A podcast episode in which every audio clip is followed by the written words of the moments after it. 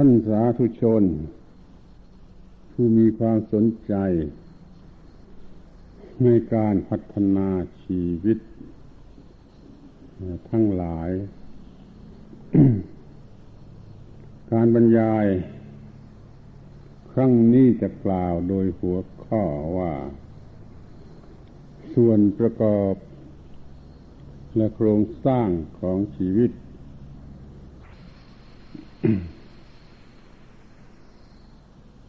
สิ่งที่เรียกว่าชีวิตนั้นก็มีส่วนประกอบ เป็นเครื่องประกอบ แล้วก็มีรูปโครงที่สร้างขึ้นมาอย่างไร เหมือนกับสิ่งทั้งหลายด้วยเหมือนกัน ถ้าเรารู้เรื่องนี้ดี ก็จะรู้จักไอ้สิ่งที่เรียกว่าชีวิตนั่นดี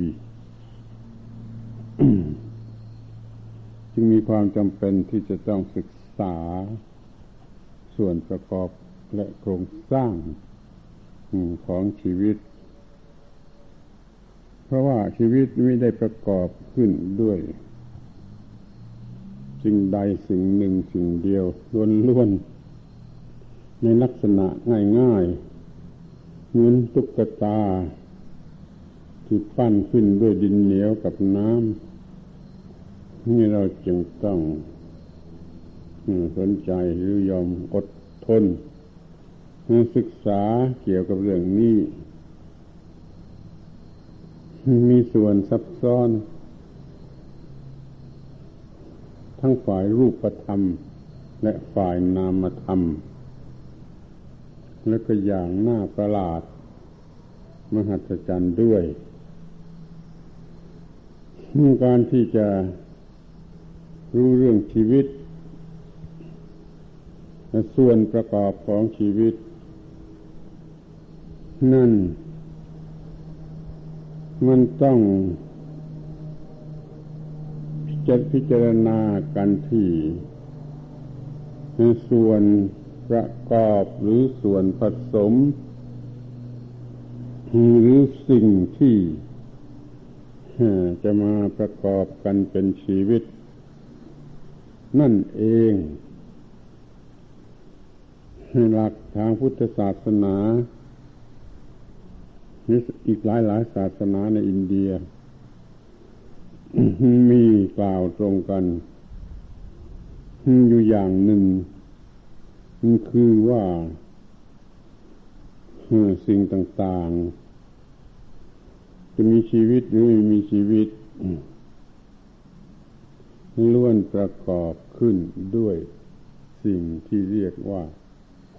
ธาตุธาตุหรือธาตุ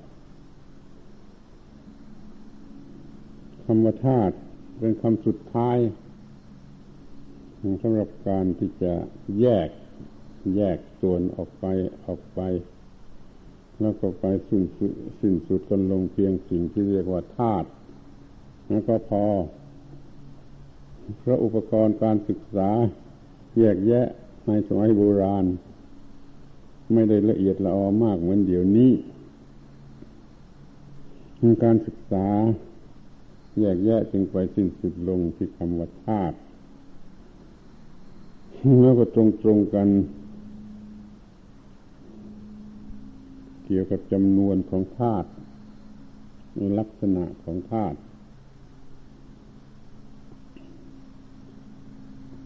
ถือว่ามีธาตุอยู่หกธาตุ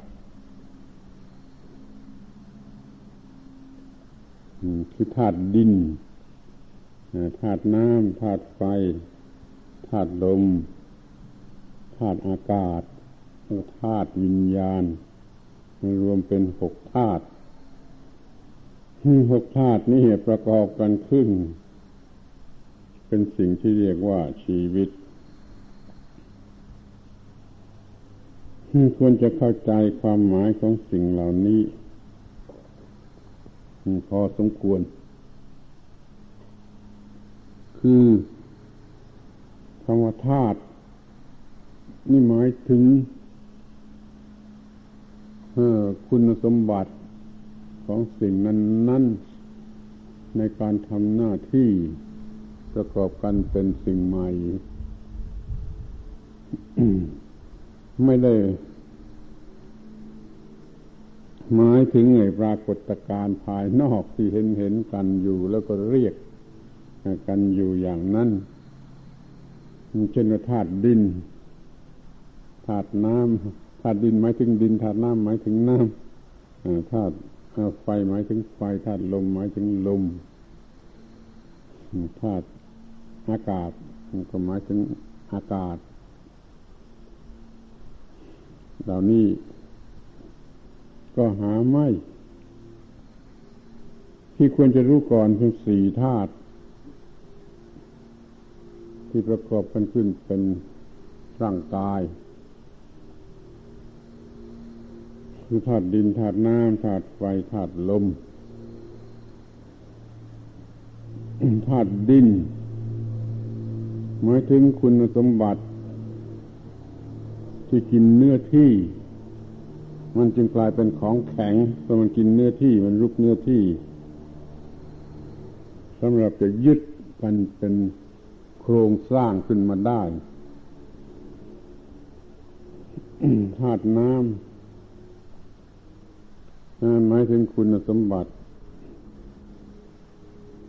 ที่ยึดเกาะให้ติดกัน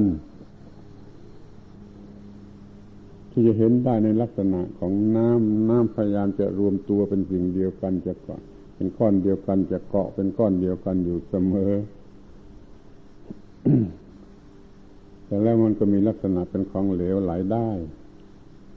แต่คุณสมบัติที่สำคัญที่สุดของมันก็คือการยึดเกาะให้ติดกัน นี่เรียกว่าคุณสมบัติของธาตุน้ำถ้าธาตุลม ในธาตุไฟหมายถึงคุณสมบัติที่ร้อน แสดงความร้อนและแสดงการเผาไหม้ธาตุลมก็หมายถึงการเคลื่อนไหว แก๊สมีอาการเคลื่อนไหว ลอยไปมาอยู่เป็นปกติ เราจะเห็นได้ง่ายๆเช่นในเนื้อของคนเรา ตัดเนื้อมาสักท่อนหนึ่งก้อนหนึ่ง ก็จะเห็นว่าส่วนที่เป็นของแข็ง เป็นใยเนื้อก่อยึดกันอยู่นั่นก็มี และส่วนที่เป็นของเหลว คือเลือดเป็นต้น ก็มีในความอบอุ่น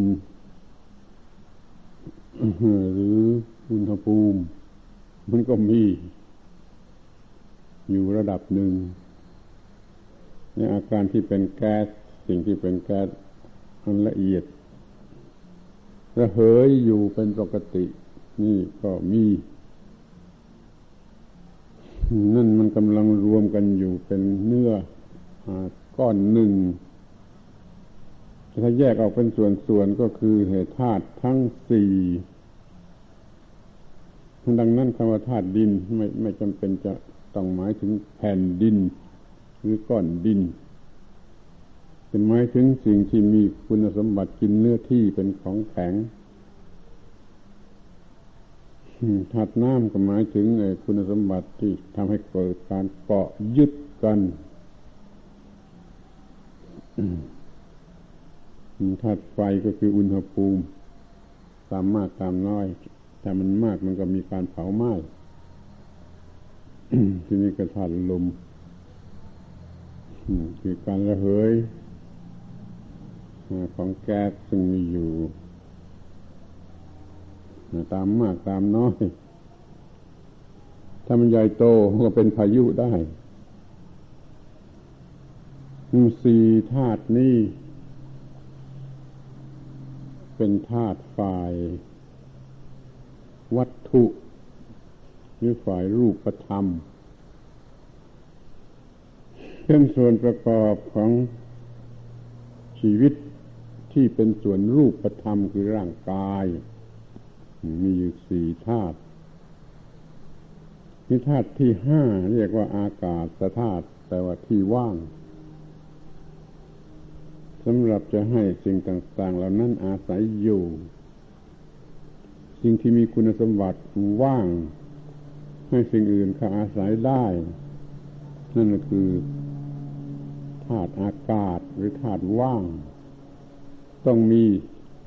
ถ้าไม่มีสิ่งต่างๆก็มีไม่ได้ เพราะไม่มีที่อาศัย นี่ก็เป็นธาตุนับเป็นธาตุธาตุหนึ่งด้วยเหมือนกัน มีคุณสมบัติเป็นที่รองรับสิ่งทั้งหลายทั้งปวงให้ตั้งอาศัยอยู่ได้นี่ธาตุสุดท้ายคือธาตุวิญญาณหรือธาตุจิตธาตุใจ นี่เป็นการกล่าวตามหลักวิชาความรู้ ร่วมกันในประเทศอินเดียในสมัยโบราณ รวมทั้งพุทธศาสนาด้วย เรียกว่าธาตุจิตหรือธาตุใจหรือธาตุวิญญาณ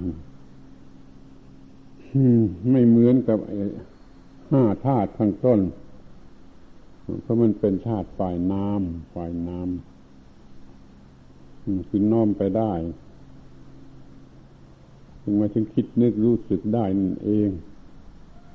ไม่ใช่วัตถุไม่มีวัตถุ ไม่มีตัววัตถุ แต่เป็นคุณสมบัติที่รู้สึกอะไรได้ น้อมไปได้ น้อมไปได้ ตามอารมณ์ที่มากระทบนี่ถือเป็นธาตุสำคัญ ที่ทำให้เกิดมีสิ่งที่มีชีวิต ซึ่งมีความรู้สึก ส่วนอากาศธาตุนั้นจะเรียกว่าสำคัญก็ได้ไม่สำคัญก็ได้ แต่มันก็สำคัญที่ว่าถ้าไม่มีธาตุอากาศธาตุว่างแล้วก็ไม่ไม่มีอะไรตั้งอยู่ได้ ไม่มีที่ให้ตั้งมันธาตุที่เป็นฝ่ายวัตถุฝ่ายร่างกายดินน้ำไฟลมนี่ ก็ตั้งอาศัยอยู่บนที่ว่าง ธาตุที่เป็นรูปธรรมหรือเป็นฝ่ายร่างกายนี่ก็เป็นที่ตั้งที่อาศัยแห่งธาตุจิตธาตุวิญญาณนั่นอีกทีหนึ่ง แปลว่าทั้งหกธาตุเมื่อสมบูรณ์ครบถ้วนแล้วอาศัยกันถึงที่สุดแล้วมันก็เกิดมีสิ่งที่มีชีวิต ดังนั้นชีวิตคนคนหนึ่ง จึงประกอบอยู่ด้วยธาตุหกธาตุเป็นพื้นฐานทำความเข้าใจให้ชัดเจนในข้อนี้พวกที่เป็นรูปหรือเป็นวัตถุมีอยู่สี่ธาตุที่เป็นนามหรือเป็นจิตมีหนึ่งธาตุส่วนที่เป็นเพียงที่ว่างที่ตั้งอาศัยให้ให้ให้ของอื่นตั้งอาศัยอยู่ได้นั้นหนึ่งธาตุ ก็น่าสนใจหรือน่าอัศจรรย์ ที่ท่านจัดสิ่งที่มีคุณสมบัติเป็นที่ว่างให้สิ่งอื่นได้อาศัยนั่นก็จัดเป็นธาตุธาตุหนึ่งด้วยเหมือนกัน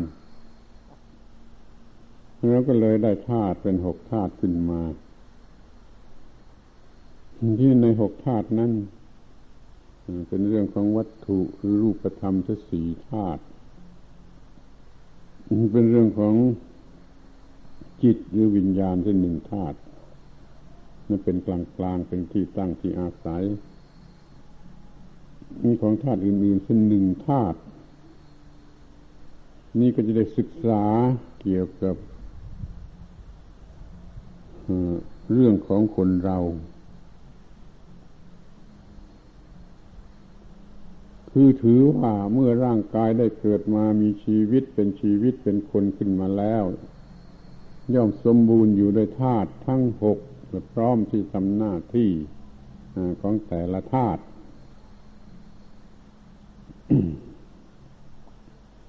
ทีนี้ธาตุที่เป็นวัตถุ คือธาตุดินธาตุน้ำธาตุไฟธาตุลมนี่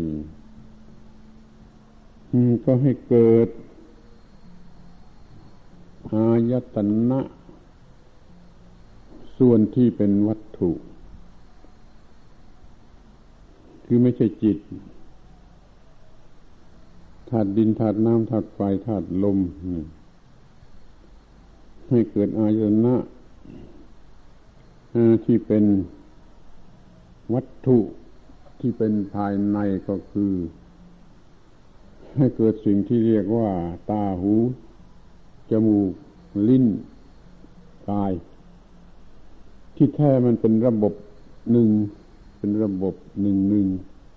ระบบตา ระบบหู ระบบจมูก ระบบลิ้น ระบบกายนี่แหละ เป็นอาจนะอยู่ภายนอกตัวคนอีกกลุ่มหนึ่งเรียกว่าอายตนะภายนอก ได้แก่รูปรูปที่จะมากระทบตา เสียงที่จะมากระทบหูกลิ่นที่จะมากระทบจมูกรสที่จะมากระทบลิ้นโผฏฐัพพะที่จะมากระทบผิวหนังเป็นความรู้สึกทางผิวหนัง มันได้เป็นอายตนะประเภทที่เป็นวัตถุขึ้นมาห้าคู่ห้าคู่ ทีนี้ส่วนที่เป็นวิญญาณธาตุนั่นน่ะ มันค่อยเกิดอายตนะภายในคือจิตหรือมโนขึ้นมา แล้วก็มีของคู่การเป็นอาจนะภายนอกคือธรรมารมต่างๆ ที่จะเข้าไปกระทบจิตให้จิตรู้สึกได้ มันจึงเป็นคู่คู่เดียว ฝ่ายจิตห้าคู่ฝ่ายวัตถุ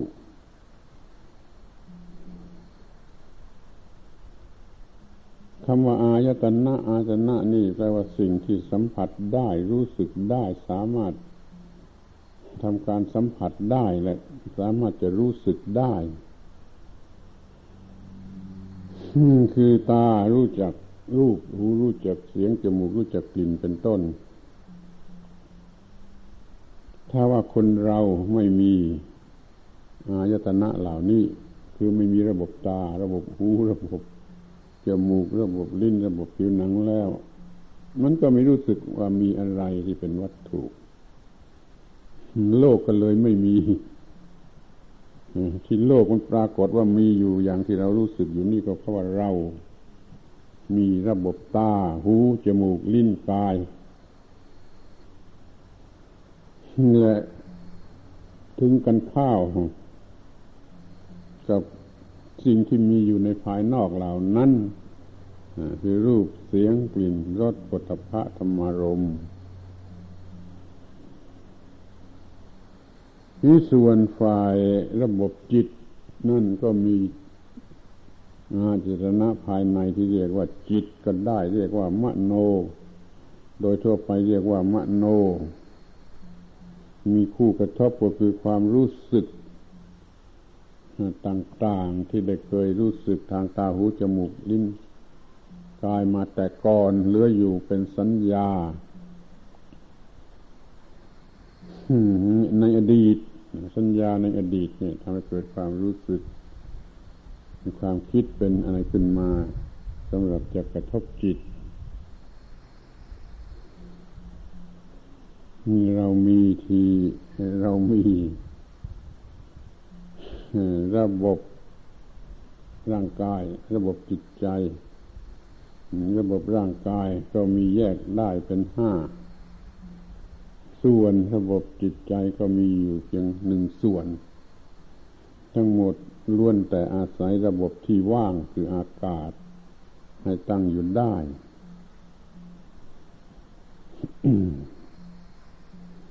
ทีนี้พิจารณาดู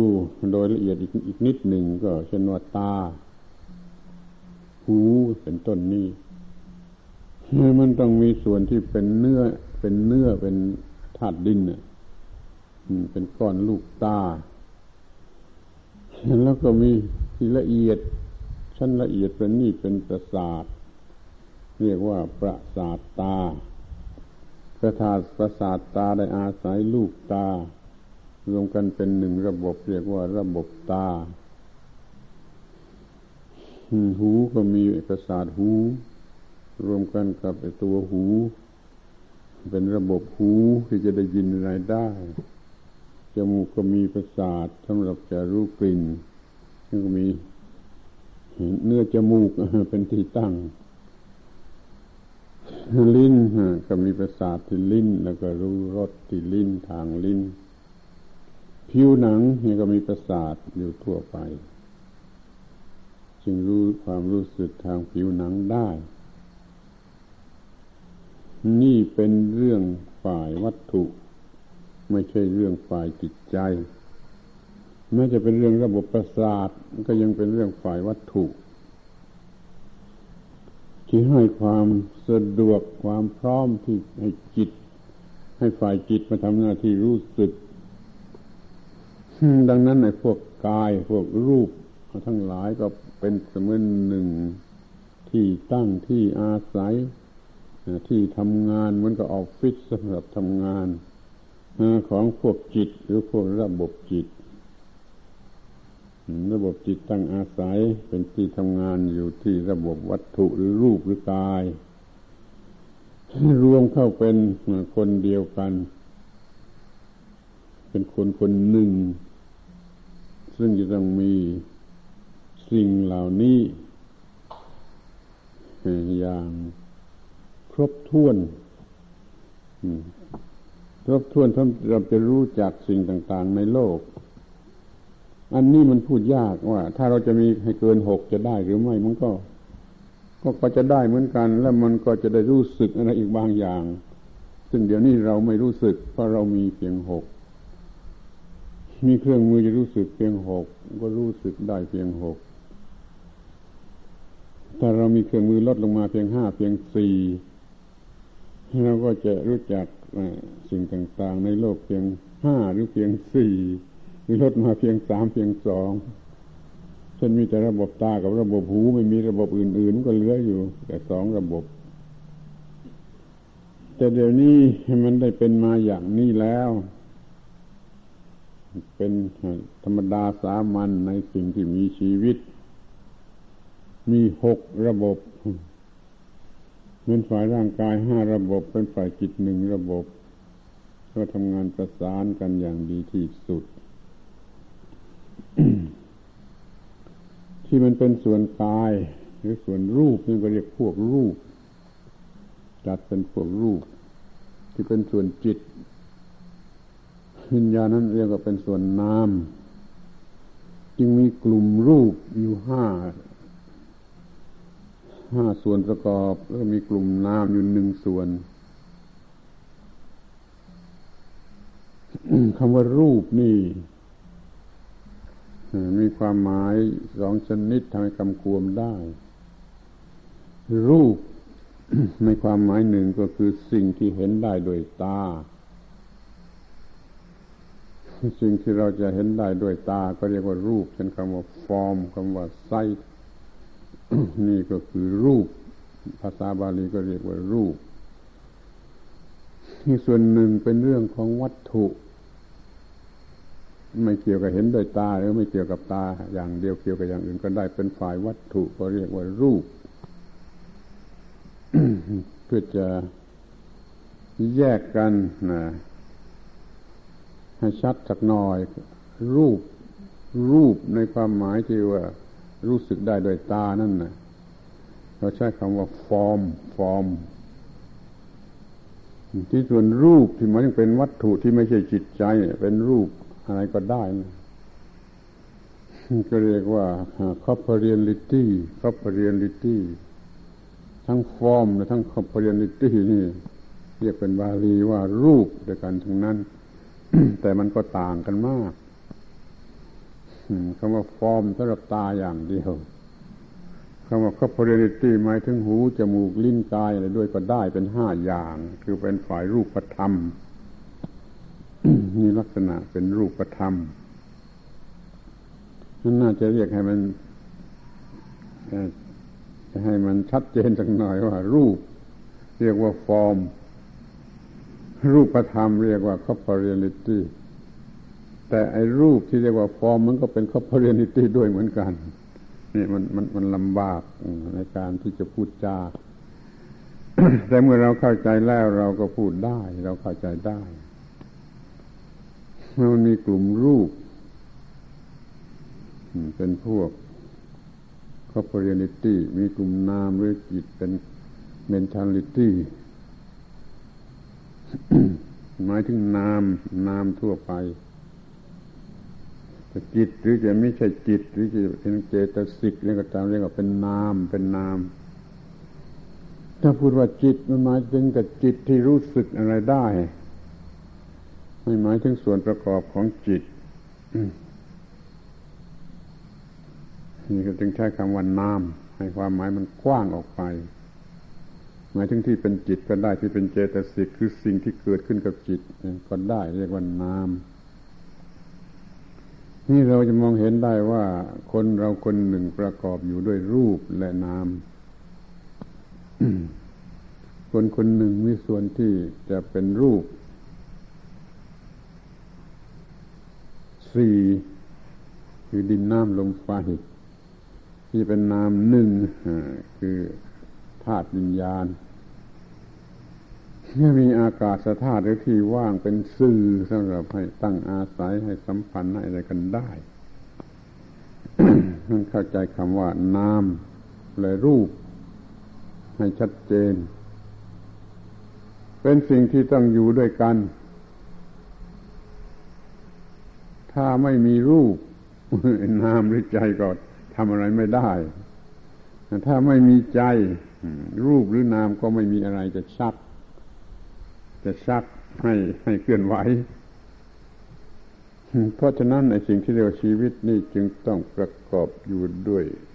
รูปและนาม คือส่วนร่างกายและส่วนจิตใจ เป็นอันดึงอันเดียว อันหนึ่งอันเดียวกันเสมอไปเพราะพอแยกออกจากกันข้าวมันก็ตาย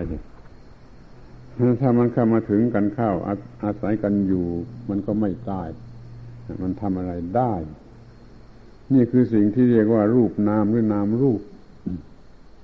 ในภาษาบาลีก็เรียกว่านามรูปทั้งสองอย่างรวมกันเป็นสิ่งเดียวคำพูดนี้เป็นเอ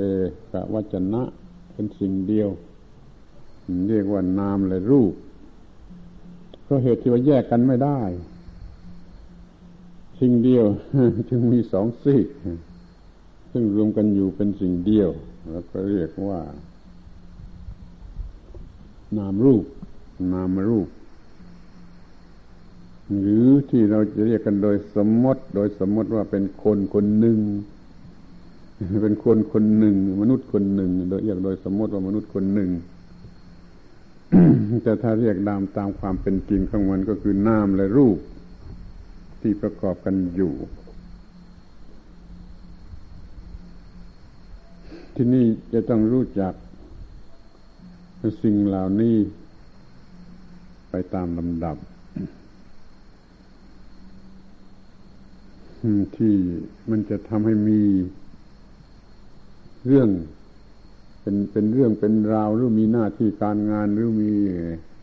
เหตุการณ์อะไรขึ้นมาได้ จะดูกันในส่วนที่เป็นฝ่ายรูป ฝ่ายกายนะฝ่ายร่างกายเนะก่อนเรามีธาตุดินธาตุน้ำธาตุไฟธาตุลม อย่างที่กล่าวแล้ว ผสมกันร่วมมือกันอย่างถูกสัดส่วนมันก็เกิดอายตนะ ที่เป็นภายในคือตาหูจมูกลิ้นกายห้าที่เป็นภายนอกคือรูปเสียงกลิ่นรสปุถะพะห้าเป็นคู่คู่กันห้าคู่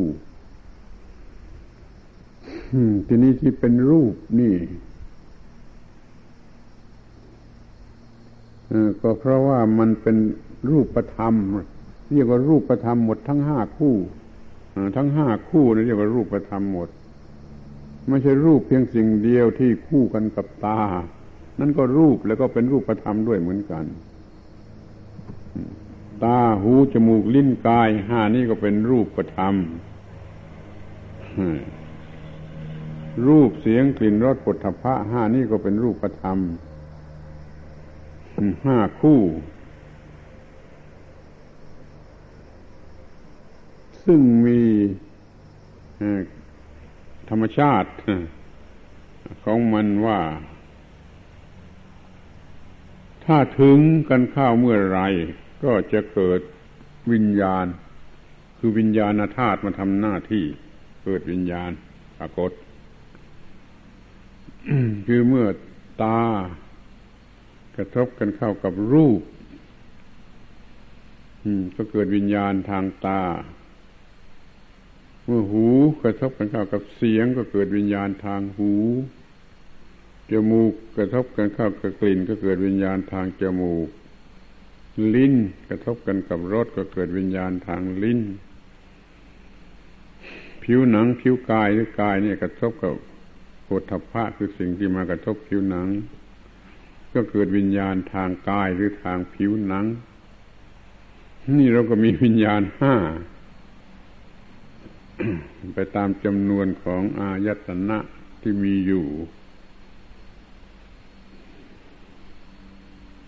ซึ่งจะต้องจับใจความที่สำคัญที่สุดให้ได้ว่า อายตนะภายในกับอายตนะภายนอกกระทบกันเมื่อใด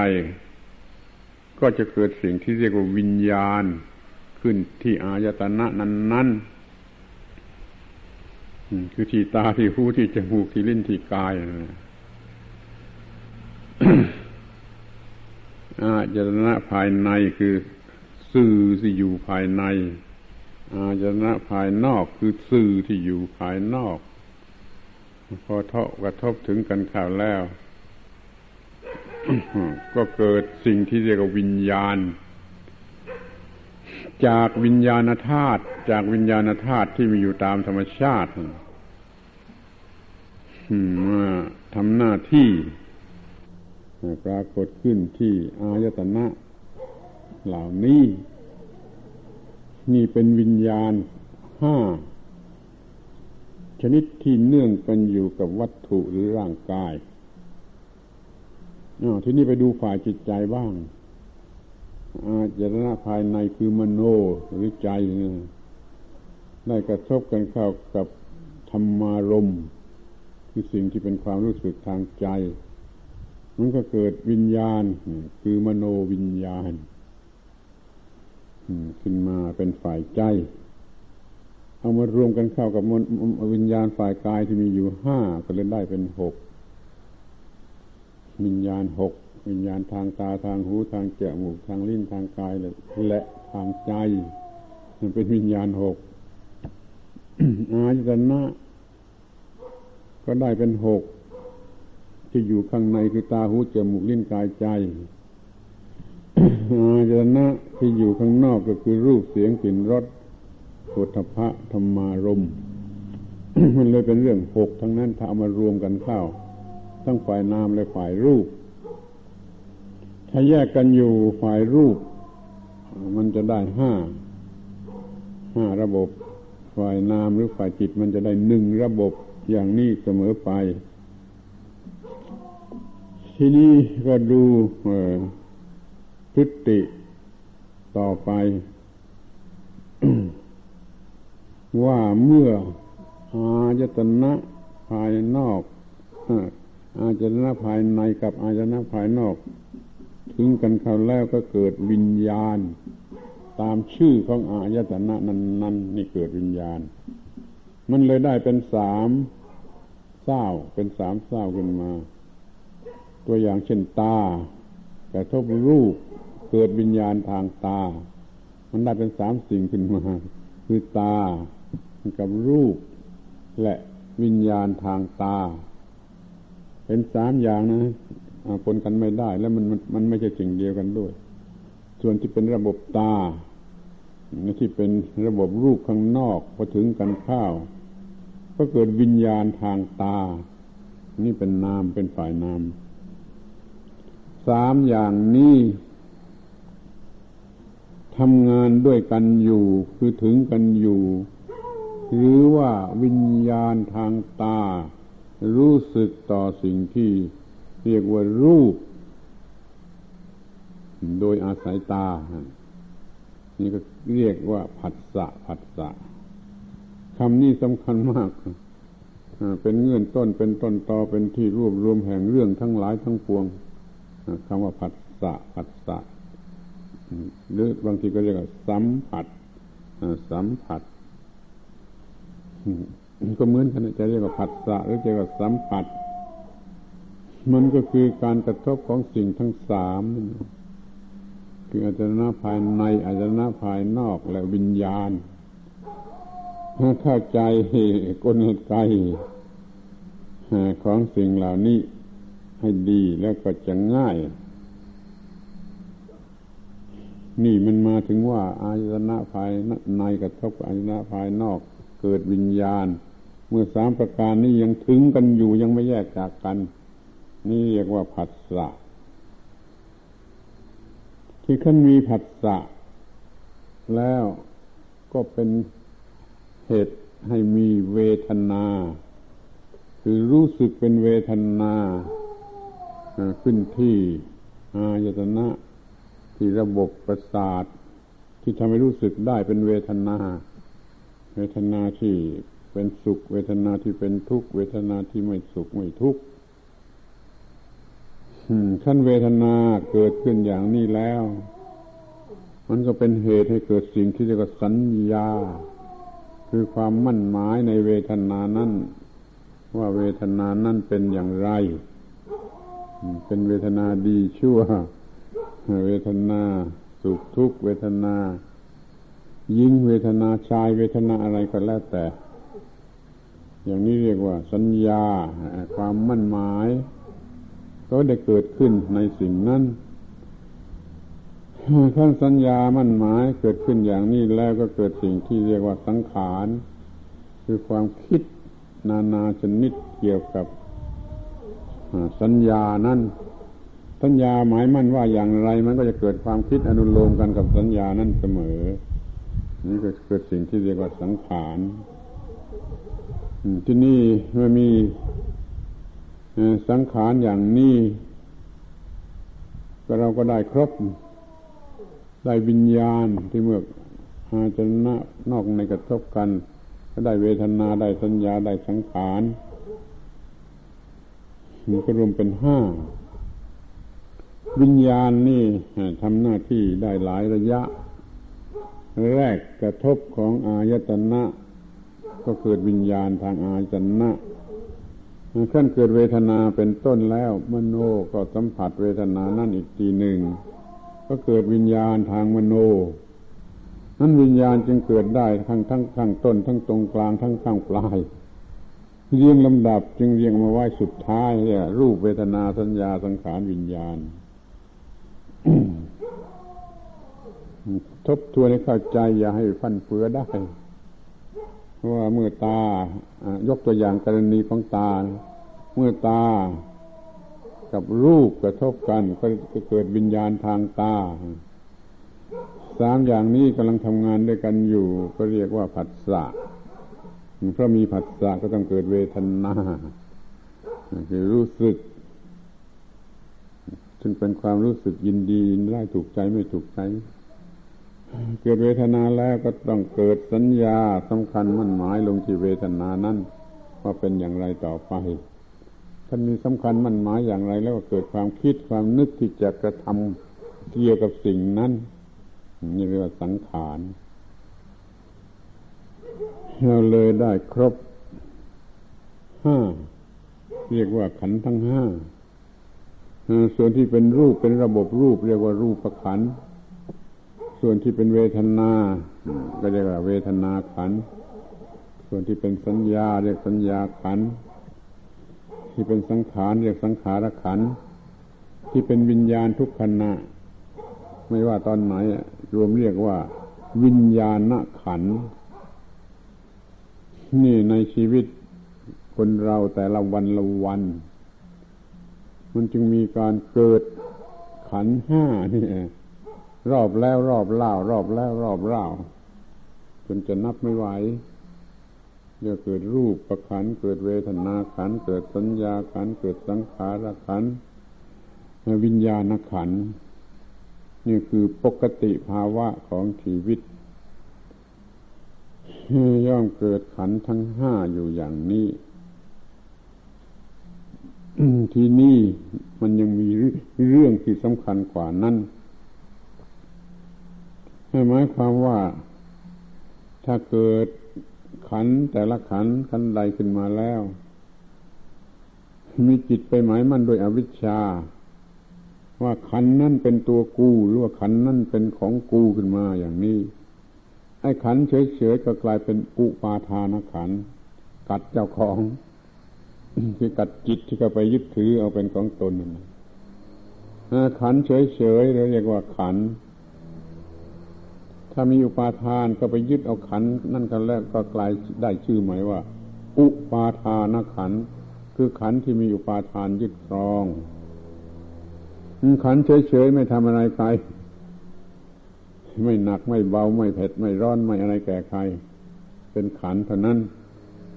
แต่ถ้าขันนั้นมีการยึดมั่นโดยอุปาทาน โง่มาจากอวิชชา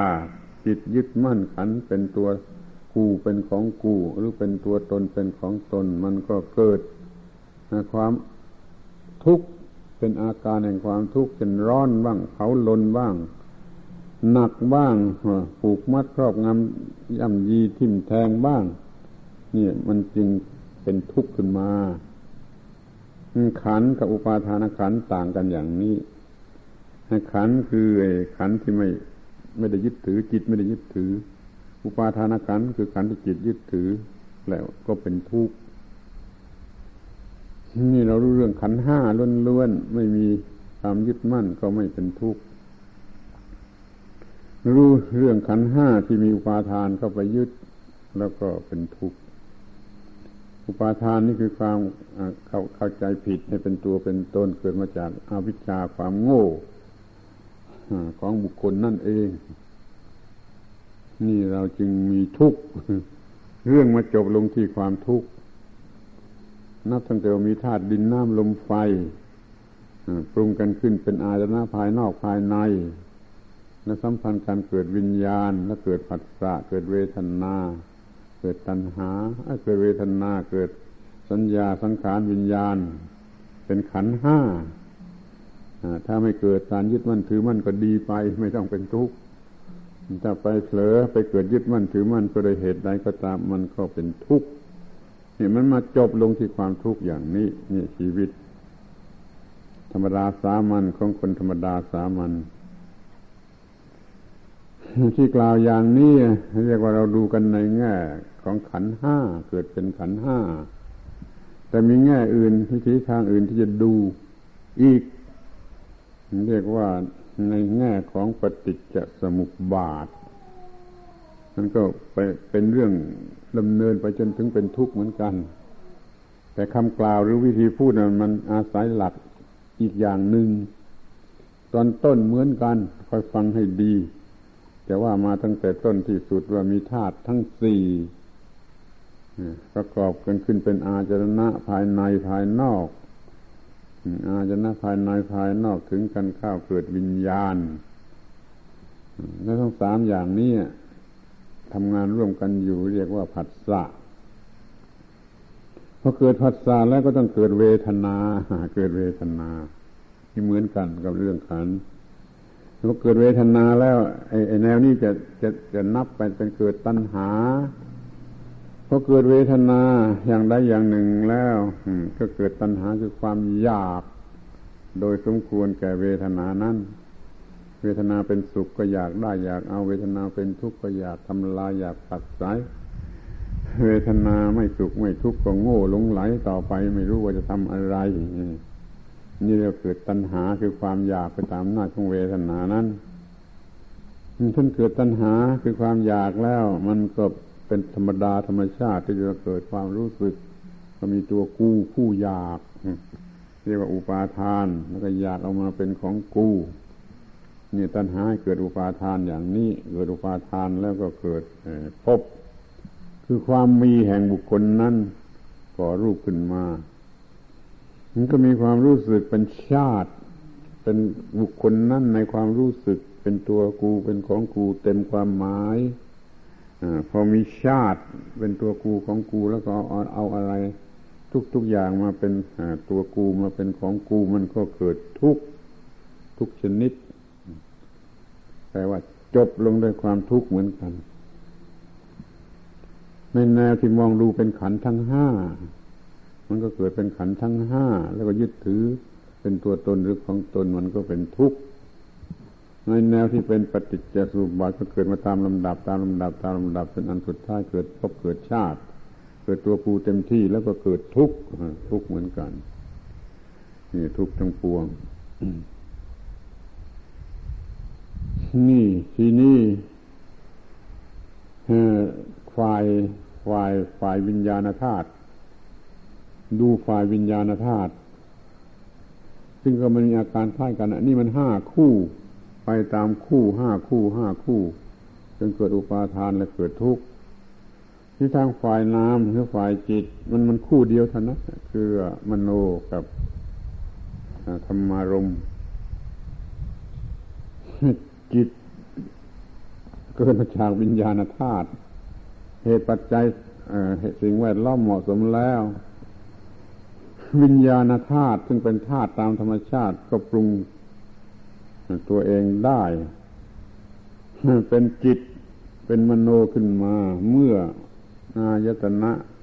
ภายในกับอาจตนะภายนอกกระทบกันวิญญาณธาตุทำให้เกิดอายตนะภายใน คือใจ และเกิดอาจนะภายนอกที่จะมากระทบใจใจกับอารมณ์ของใจกระทบกันแล้ว มันก็เกิดเป็นวิญญาณทางใจ มันก็เลยได้สามอย่างอีก เหมือนกันหมดเลยสามอย่าง คือตัวอาจารณาภายในตัวอาจารณาภายนอกและตัววิญญาณสามอย่างนี้ถึงกันอยู่ก็เรียกว่าผัสสะในกรณีของ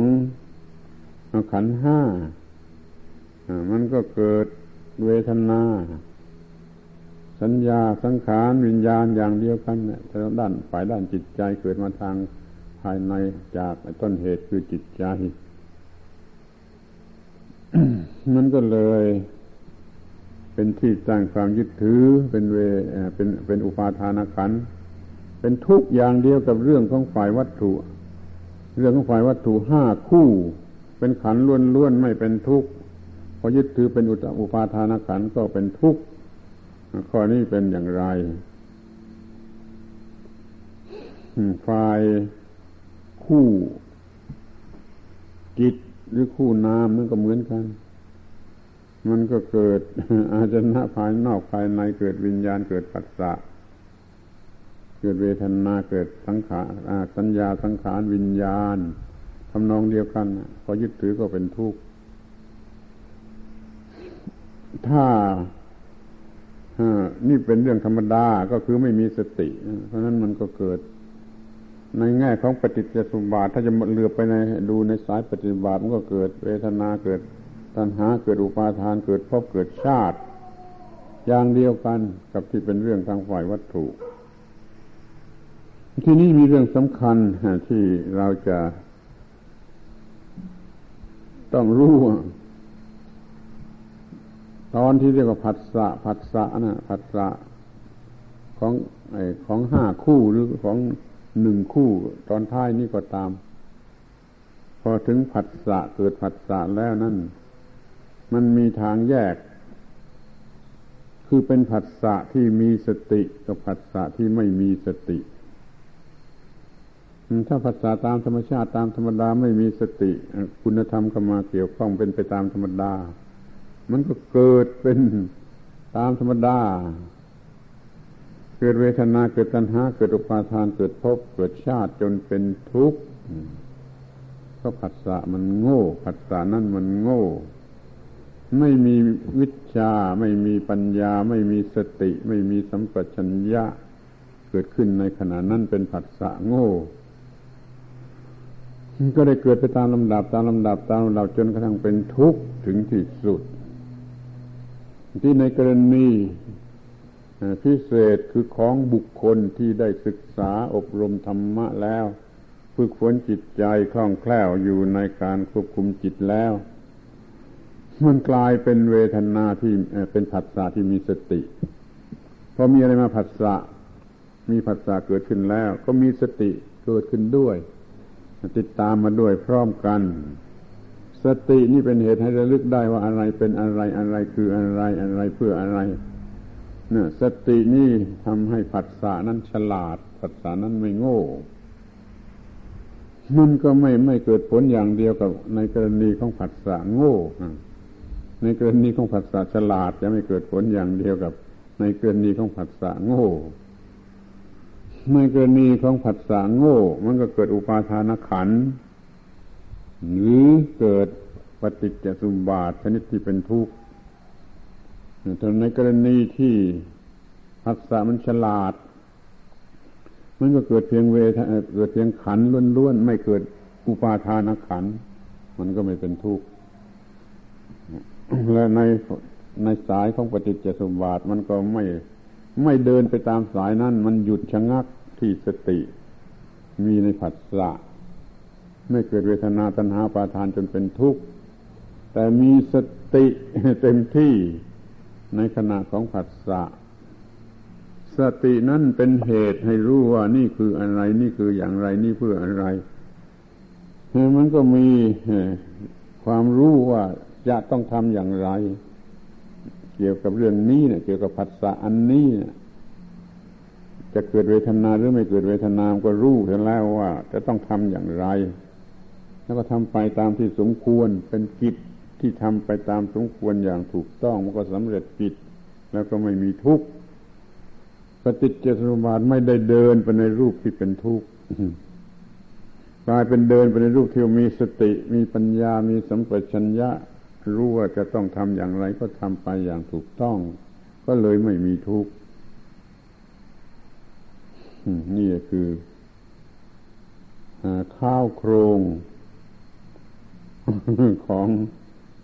พฤติของชีวิตด้วยชีวิตมันมีข้าวโครงอยู่อย่างนี้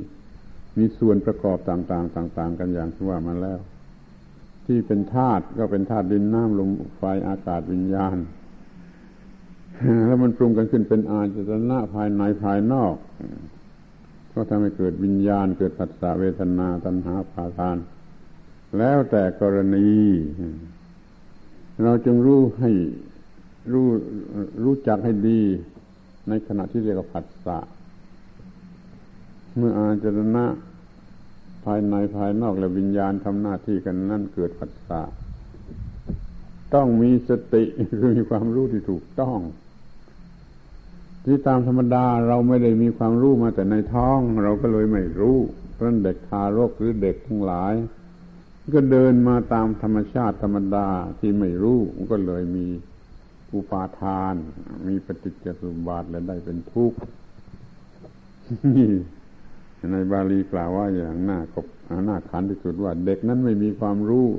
เรื่องเจโตวิมุตติปัญญาวิมุตติเด็กนั้นก็ยินดียินร้ายตามเวทนาเกิดตัณหาปาทานเป็นทุกข์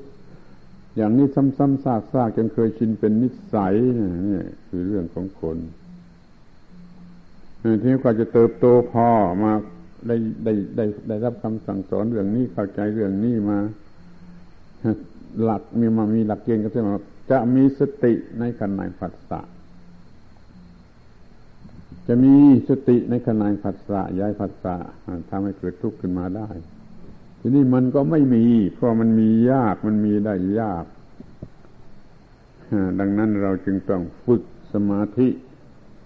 ที่เรียกว่าฝึกกรรมฐาน ฝึกวิปัสสนาเนี่ย เพื่อมีสติมากเพียงพอ ให้มีสมาธิมากเพียงพอ เพื่อเราจะได้มีสติในขณะผัสสะปัญหาใหญ่มันมีอยู่ที่ว่ามันไม่มีสติในขณะผัสสะการปรุงแต่งของจิตก็ปรุงแต่งไปในทางที่จะเป็นทุกข์ที่เราจะต้องมีสติให้ทันให้พอในขณะผัสสะถ้าไม่พอไม่ทันเราก็ต้องพัฒนาคือ ทำให้มันมีขึ้นมา นี่ นี่คือการฝึกที่เรียกว่าฝึกทำวิปัสสนาทำกรรมฐานทำสมาธิทำสมถะอะไรก็ตามแล้วแต่จะเรียกนะความมุ่งหมาย อันแท้จริงก็คือจะได้มีสติ เพียงพอ เร็วทันด้วย เพียงพอด้วย ทันควันด้วย ในขณะผัสสะนั่นเอง ถ้าปล่อยให้งุ่มง่ามไปตามธรรมชาติของคนตามธรรมชาติมันไม่ทัน มันไม่มากพอและมันก็ไม่ทันพฤติในจิตก็เป็นไปในทางผิด เป็นทุกทุกทีไป เป็นทุกทุกทีไป เดี๋ยวนี้จะเอาตัวรอดกันแล้ว ก็ต้องฝึกให้มีสติมากพอและเร็วทันท่วงที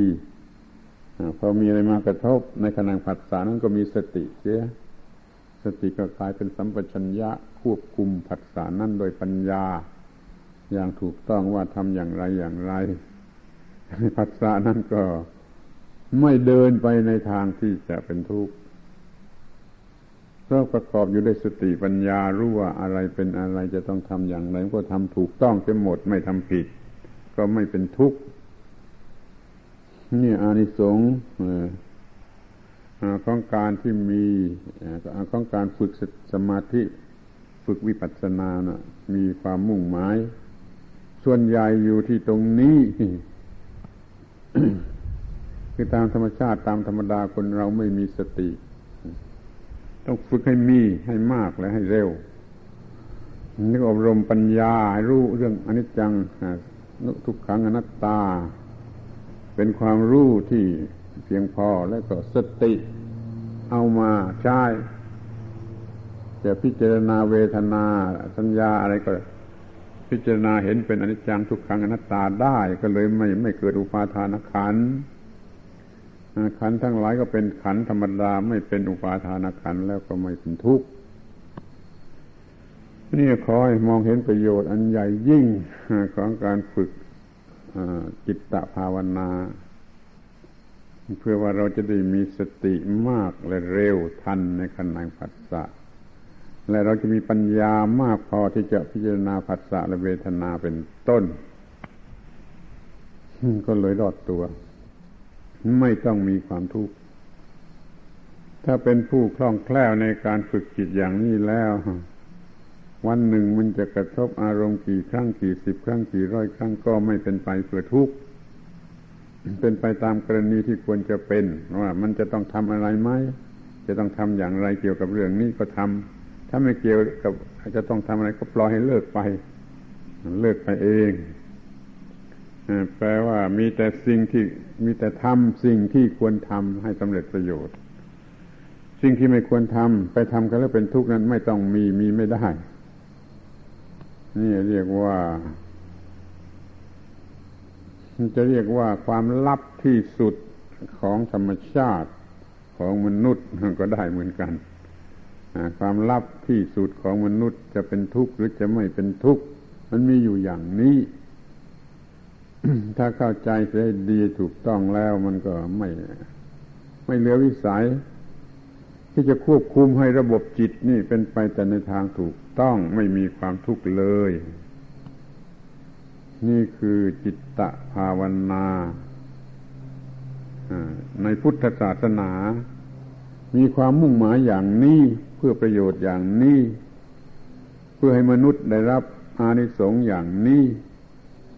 จึงมีอยู่และก็ซ้อนสืบสืบกันมาจนกระทั่งทุกวันนี้ ในวันนี้ธรรมาก็ได้พูดถึงสิ่งที่เรียกว่า ส่วนประกอบและโครงสร้างของสิ่งที่เรียกว่าชีวิต สิ่งที่เรียกว่าชีวิตก็คือที่สมมติกันว่าคนคนคนนี่สมมติ โดยแท้จริงก็เป็นชีวิตที่เป็นไปตามธรรมชาติ ส่วนประกอบของมันก็คือธาตุทั้งสี่อายตนะทั้งหกขันทั้งห้าเหล่านั้นเป็นส่วนประกอบ นี่โครงสร้างของมันก็คือเกี่ยวเนื่องกันอย่างที่ว่ามันนี่เกี่ยวเนื่องโยงใยกันอย่างนี้มีการกระทำผิดก็ไม่มีสติก็เป็นทุกข์เป็นโครงที่สร้างขึ้นมาเพื่อเป็นทุกข์ถ้าเพลินมีสติมากแล้วพอ มันก็ไม่มีความทุกข์เป็นโครงที่สร้างขึ้นมาสำหรับไม่เป็นทุกข์และได้รับประโยชน์ในการที่จะมีชีวิต หวังว่าผู้ที่สนใจผู้มองเห็นประโยชน์คงจะได้สนใจ รู้จักมันตามที่เป็นจริงในเรื่องของ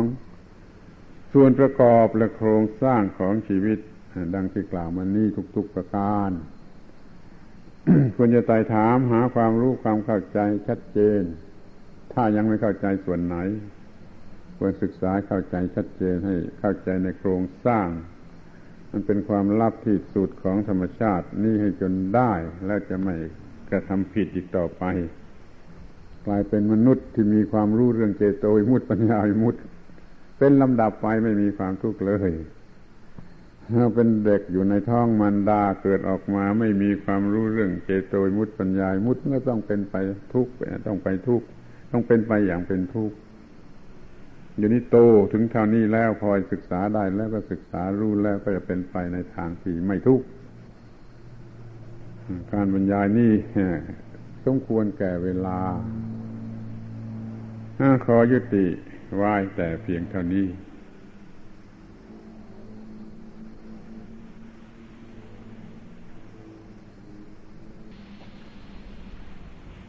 นี่คือเรียนกอขอกอกา